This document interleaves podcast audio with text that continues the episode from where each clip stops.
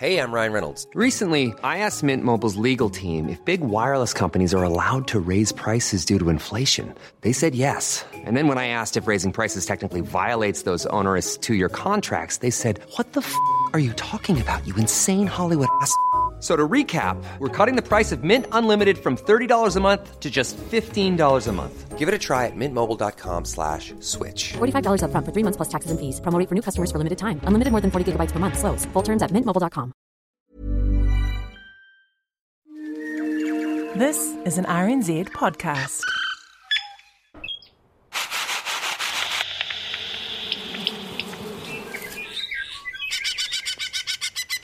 Mm-hmm.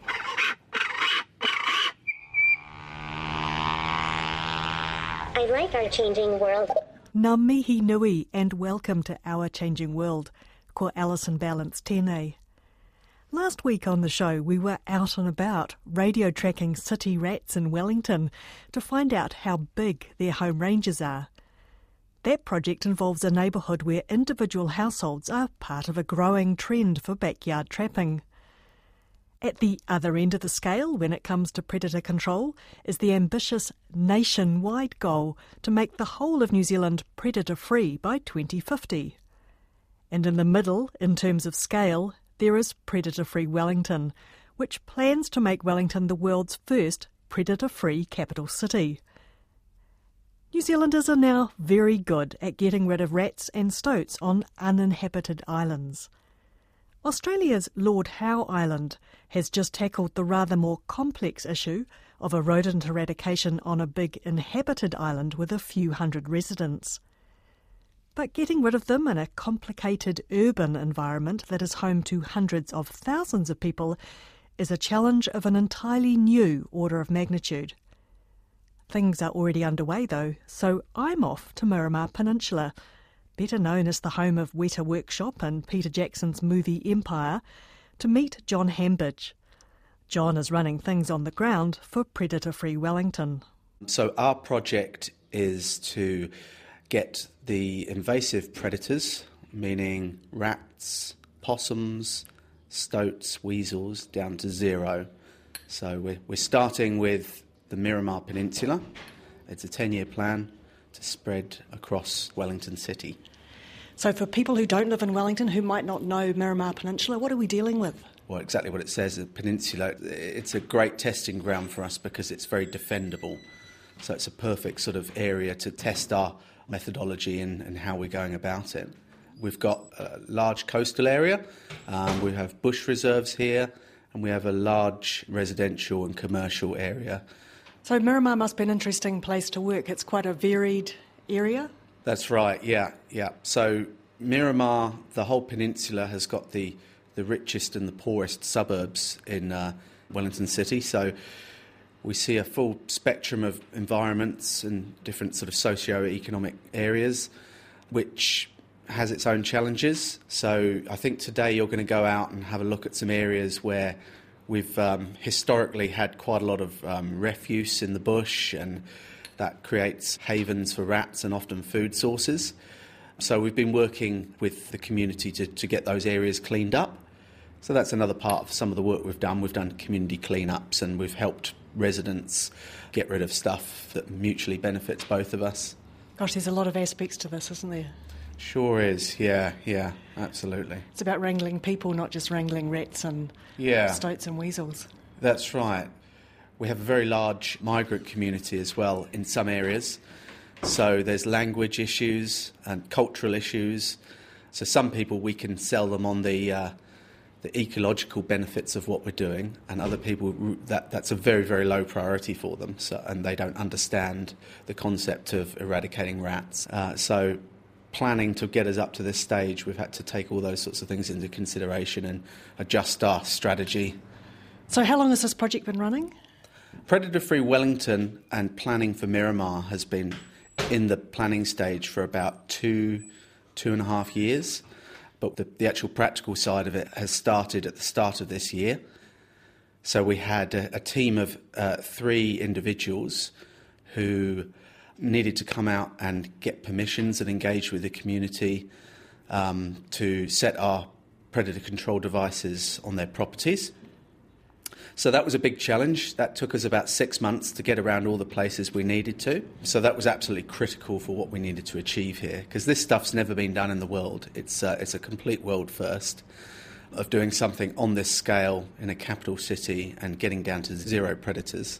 So, what has the response of the local residents been to this plan? My name's Emma Rowell, and I'm a community engagement and field officer. And my name is Joachim. I'm also a community engagement and field officer. So we both started back in January, and our role's been largely community engagement, so physically going and speaking to all the landowners for where we're going to put our devices. So you've been knocking on a lot of doors? Yes, a lot of doors, and also a lot of business areas around here as well, because there's both urban and commercial areas around here. Making sure everybody's on the same page. So you work in a local restoration group, so I imagine that the people who are already involved in your project are pretty keen about this. Oh yes, there's a lot of keen people around here. We've encountered very few people who are kind of not so keen, maybe. But mm. yeah, a lot of people here are really happy with, with, with what is ongoing. So, what do people say? Why why are they keen about it? I think the community backyard trapping thing has really got the ball rolling for us and made it an easy job. People just are loving having the tui back and all the other native wildlife. Yeah, a lot of people have things like geckos living in their sheds and they've gradually seen them disappearing over the last few years and that seems to be the main motivator for people is, is protecting the native wildlife. But there's also a lot of people out there who just don't like having rats around their house and around their garden, so that's been the other probably big motivator I think for people. Yeah. Have you come across some people though who are dead against it? Um, not dead against it, maybe. But uh, there's a few people who might not be as well informed on knowing the impact that rats actually do on our native wildlife as well. So there's a few things like that. Even a few people I've come across who didn't know that rats were actually non-native. That they thought that they were part of the native ecosystems around here. I think we had about 99% approval from people, so it's a very small proportion that didn't um, want a device on their property. But I found the main reason was actually privacy. They just didn't want us coming into their property once a week to check a trap, and that's totally fair enough as well. Yeah. So, what are you doing now in terms of telling people about how the project's going? Our Facebook page, social media has been a big one to keep people updated, and we've got some cool graphics and maps going up there um, to keep people in the loop and just meeting people on the street. Um, we bump into people all the time who want to know how it's going and they'll ask us questions. So that's been a good one as well, just being on the ground and having so many people on the ground as well. Yeah. And people recognize us as well, which is pretty cool. Even not just at the street. I've been at the gym outside work, and people come up and ask me how things are going, what you know, and if we're achieving the goals and all that stuff. So it's yeah, it's really exciting. Since June, we've been in the actual control phase of setting our bait stations out and setting our traps. And now we're just coming into quite an exciting phase of the project. So you've joined us at a, a good time. You'll go and have a look in, in some people's properties and uh, having a look to see what's in our traps and bait stations. Hopefully, no bait's been taken and no traps have, have caught any animals because we're, we're down now to chasing down our last survivors. So, a negative is, is actually a positive for us. So, if we don't catch something, that's actually a good thing in a sense. So just as I'm on the way out the door, we've stopped in the ante room where everyone gets ready to go out into the field, and you've got a freezer there. Yeah, it's a pretty morbid sort of freezer. Greater Wellington Regional Council does quite a lot of rabbit control around the region. The rabbit doesn't go to waste, it generally gets cut up and used in the traps for the mustelids. So you can see buckets and buckets here of um, chopped up pieces of rabbit, which is great, but it's pretty vile when the guys are using it and once you've touched the fresh rabbit on your hand, it's very hard to get the smell off. So we've got rabbit in here. Sooner or later, we're going to be moving to this stuff here, which is dehydrated rabbit. So it's a bit nicer to handle. Kind of looks like a, a, grotesque bar of chocolate or something. It's pretty, pretty, pretty disgusting. But those stoats, they love it, huh? Stoats love it. And the other thing we've got in this freezer are piles of dead things, so rats, there you go. Here's a here's a rat here. This is a ship rat. So we keep these um, whenever Why we find them. Keeping them? A couple of reasons. Um, whenever we find a carcass, we remove it because we want the least amount of toxin to end up in the environment. So anything we find, we collect and we dispose of appropriately. If any of the um, backyard trappers catch a rat, we'd like to have the rat to see what, what it died of or, or whether it had a lethal dose of our bait in its system.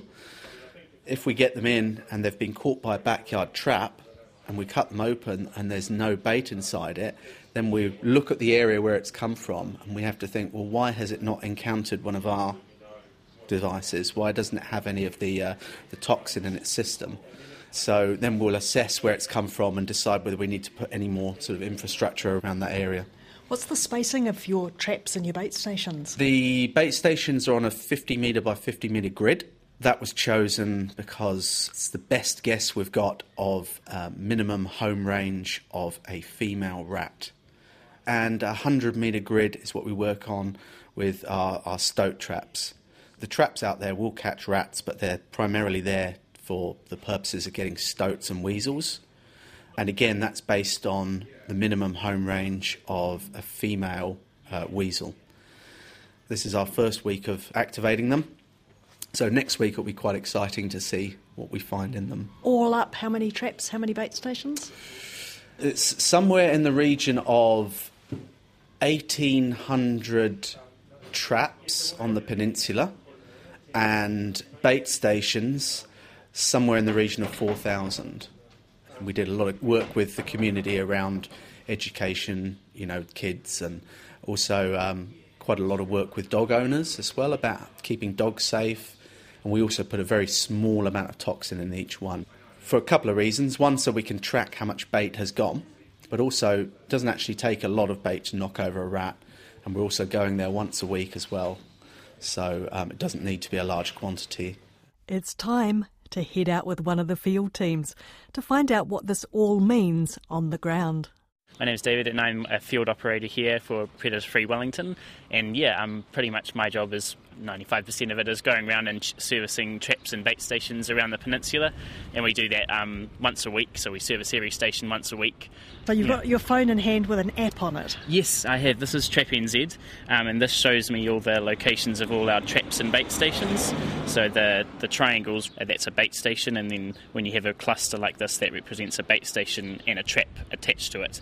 At the moment, they're all white, but when I um, service one and enter the data, it turns green to show that it's been serviced. So this one's easy, it's just on the It side is, of the really, footpath. Um, very easy to service this one. so it's a black plastic box, it says contains rat Contains poison. rat poison. Yep, this is um, UB222. so we've cable tied it in um, so it's secured because it's uh, very public space. So I just um, lock it. Initially, we started with 100 grams of bait, but um, now, um, since bait takes dropped down a lot, we just put 20 pellets in, and so we can tell exactly if anything has taken the bait because I'll just count the pellets now. Um, so 1, 2, 3, 4, 5, 6, 7, 8, 9, 10, 11, 12, 13, 14, 15, 16, 17, yeah. Right, yeah. So we have 20 pellets, so nothing has taken the bait. But I'm just going to refresh it because it does look.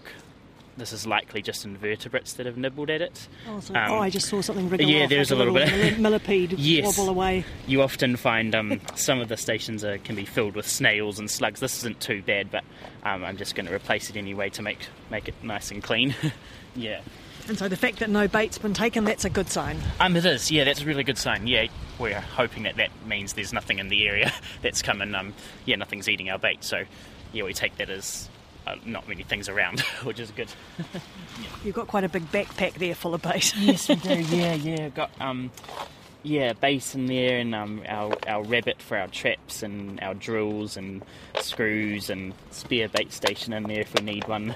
Um, yeah, so there's lots of stuff in there. And, um, uh, one other thing that we've been doing sort of over the last few weeks is um, we've been adding just a little blob of peanut butter outside each of the bait stations. And when we move into our detection phase, our detection devices, which are like chew cards and wax tags, um, they're filled with peanut butter. And so we pretty much, by putting peanut butter outside the stations, we're just getting them used to the taste of peanut butter to give us the best chance of them interacting with those monitoring devices. Um, It's like yeah. giving them free bar snacks, isn't it? it is almost, yeah.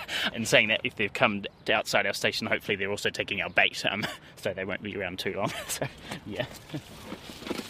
That's that one all done, and I'll just enter the data. I just check that all the settings are right. It's for rats. It's a pellet bait. The, um, we're using brodifacoum, and the concentration is 0.002. Um, so that's all good, and so I can just hold save, and then it lights up green to tell me that it's been serviced. So yeah, so that's good. Okay, one done. How many are you doing today? It does range, but around 50 devices a day or 50 stations a day. Yeah. Oh, this is Daryl. He's he's helping out with a few traps and stuff around. Hey, Daryl, good to see you, mate. How are you doing? Good, good, good. Doing good. I'm Alison. Hi. I'm checking my trap. Oh, and awesome. We had one at um, the old Miramar school. All Yep. the way round, most of them were still just ni- little nibbles here and there. We got to Right. one Yep. station, Yeah. completely empty. Oh, that's crazy. So you've been trapping around here for a while, Daryl? I've been doing just like the backyard traps, but I've had about 10 to 14 of my own out there. And I've caught a few around here, Tannadice, up Sidlaw, and down at the community hall. And has it changed since these guys started doing their work? Yeah, I'm not catching anything. That's and I thing, like isn't it? catching. No, because I, I, I've caught close to 400 in the couple of years I've been doing it, and um, yeah, now it's just for me it's pointless because I go to check my traps and there's nothing there because all the bait stations are out there and everything, so I'm not catching anything. Well, in terms of the project as a whole, that's great. I Yeah, can see why you're great. getting frustrated. But there's suburbs just over there where they haven't got to yet. Yeah, yeah. They so those, that's help. where I want to go, where where I can catch something. But I'm hoping with the box traps, because like we started, you news fellas have started setting them up as of this week. So I'm hoping when we start go out again on next week, that hopefully something will be in there. Yeah. That gives me more reason to look in the boxes now Yeah. to see if it's caught anything, and then I'll just beep it through. Yeah, yeah. Ticks it through. Yeah. No, that's perfect. So it's really good. Yeah. What motivated you to get going in the first place? My house. I caught 26 in my house. Then my neighbour saw me doing it, and then that neighbour saw me doing it, and then somebody else saw me doing it, so they asked me if I can do their places and that as well. And I've just grown from that. Yeah. Just annoying for me, I'm not catching them, and I like catching them. Hey, well, nice to meet you. Yeah, nice to meet you too. Our next one is just um, in this person's property, just here. I just um, knock on the door. Some of them have said it's fine for us to go in without knocking, but if they haven't said that, then we always knock just to be courteous and make sure they don't get a surprise when they see us coming into their backyard. Yeah. Yeah, so I think this one should be all good. we have had take here before, um, so it'll be interesting to see if we do this time. This is a garden that turns into a jungle. It is. it definitely is. Yeah. More Tradescantia than you can shake I a know, stick at. I know, I know. Yes, that's so true. it seems like they really like these areas. These areas often get take. This one actually has um, 100 grams in it, and that's because it would have, in a previous, uh, probably last week or the week before, it would have had a lot of take, so it would have been down to 20 pellets. We've moved it back up to 100 grams because that shows there's rats in the area. And you want to make sure there's bait for them to take. Yeah, absolutely.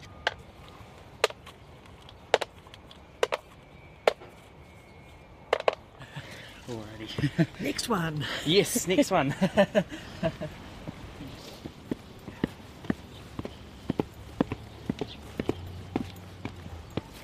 So back up the road. yeah, back up the road. It's a little bit of a walk down here. Just watch yourself. It's a little bit slippery and stuff down here. Um, yeah. Yep, another gully. And the neighbours chainsawing. Yeah.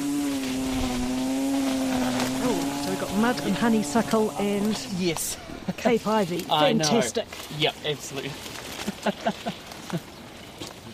So this is bait station and a trap Yeah, box. bait station and a trap box um, together. The trap boxes have been here sin um, as long as the bait stations. It's just that we haven't set them. So this is our first week of setting the traps.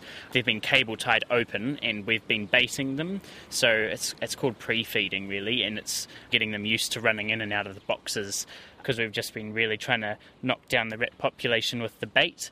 Otherwise, you just end up catching a whole lot of rats that have been poisoned already and are going to die, so it's a waste of resources. and I think also because if they find a food source, they'll pass on that information to uh, like other rats. Do you actually want the news to spread? Yeah, exactly. That's right. yeah, so so yeah, that's why we're just starting to set our traps now. So, no, So you're seeing quite a drop off in the amount of bait that's being taken? yeah, we definitely have. Yeah, um, there's um, heat maps and stuff that have really shown like. Oh, to begin with, the peninsula was like just glowing red, but now it's really, really dropped down, and so you still get there are still patches where we get bait take, but it's it's dropped down dramatically. Okay, you better do your job. Yes, absolutely. Cool. I might check the bait station first, just in case it has take. no, yeah, so there's still 20 remaining there, um, but it's still, it's quite soggy and stuff, so definitely going to replace it. So the lid is screwed down. The lid is screwed down, yep. Um, so yeah, we um, definitely, they're pretty dangerous traps, so they definitely have to be secured, um, secured and screwed down. um, we have two, um, two traps in here. Um, they're DOC 200 traps, and they're kind of offset. So one is facing, one is on one side of the box, and one is facing on the other side of the box. We have our outside baffles, and then we have our inside baffles. So um, these boxes, are, since we're working in urban d- environments, they've really been designed so that cats and dogs, especially, can't get their paws inside. Yeah, and so we've got fresh rabbit in the middle, which is our bait. And yeah, so I'll replace that today. At the moment, the plates are screwed down and the kill bar is cable tied open, and so we'll be taking the screws out and um, cutting off the cable ties and setting them for real this time. So being careful, you can like chuck something in there, so like something soft, like a glove, so it'll make a loud noise when I do this. But um, yeah, just to set it. Yeah, so it sets off. So I think that's all good. yeah.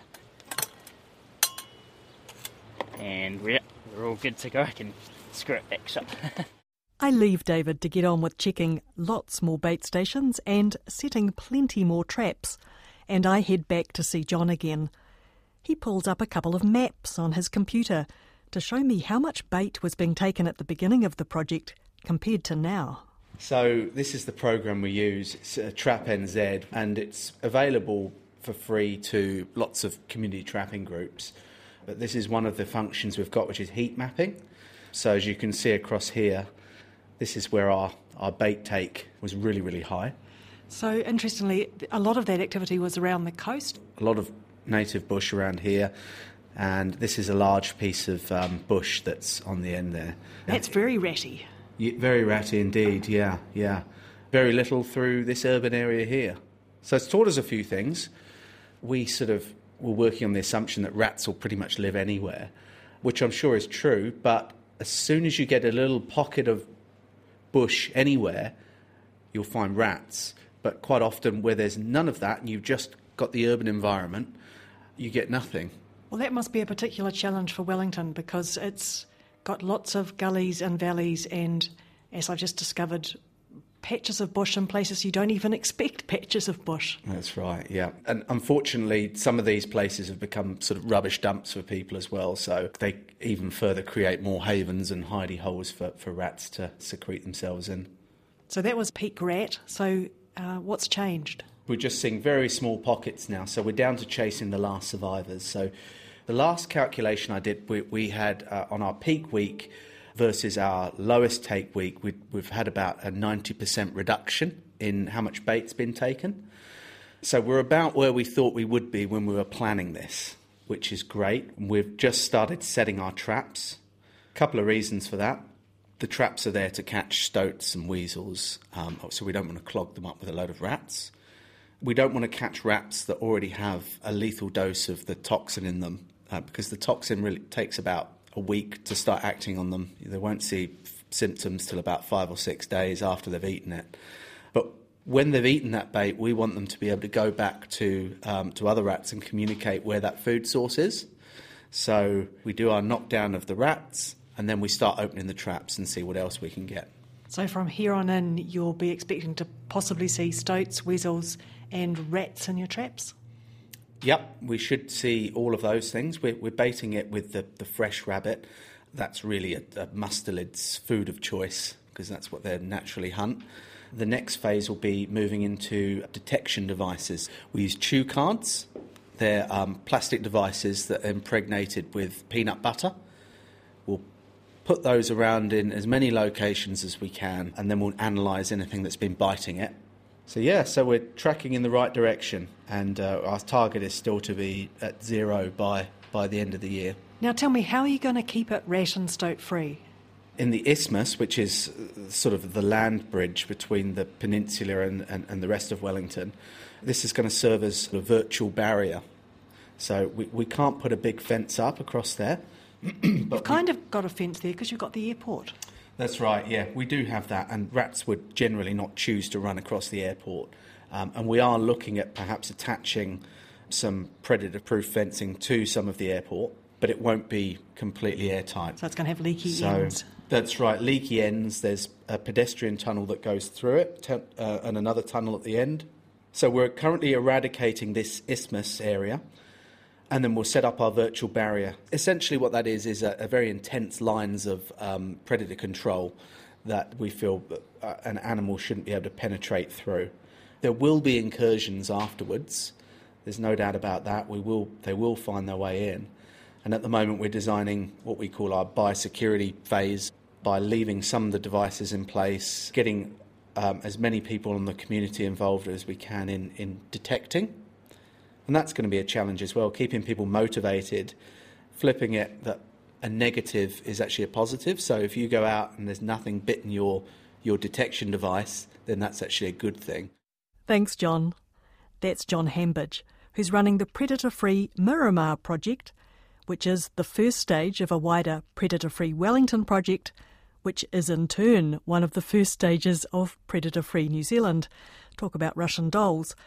We also heard from Emma Rowell and Joachim Lyman, who work in community engagement, from David Lewis, who's part of the field team running bait stations and traps in residents' gardens, and from keen backyard trapper Daryl Wilson, who at this rate will have to start trapping in another part of Wellington as he's starting to run out of rats locally. If you'd like to listen to this story again or check out the photos and maps, you'll find them on the Our Changing World webpage, rnz.co.nz slash Our Changing World. There are also links to the groups mentioned in this story, as well as previous Our Changing World stories on various predator free topics, including last week's rat tracking story. Stay in touch. We're on Facebook and Twitter as RNZ Science. Thanks for your company, but for now, it's good night from me, Alison Ballance. Paul Marie. Botox Cosmetic, out of botulinum toxin A, FDA approved for over 20 years. So, talk to your specialist to see if Botox Cosmetic is right for you. For full prescribing information, including boxed warning, visit BotoxCosmetic.com or call 877-351-0300. Remember to ask for Botox Cosmetic by name. To see for yourself and learn more, visit BotoxCosmetic.com. That's BotoxCosmetic.com.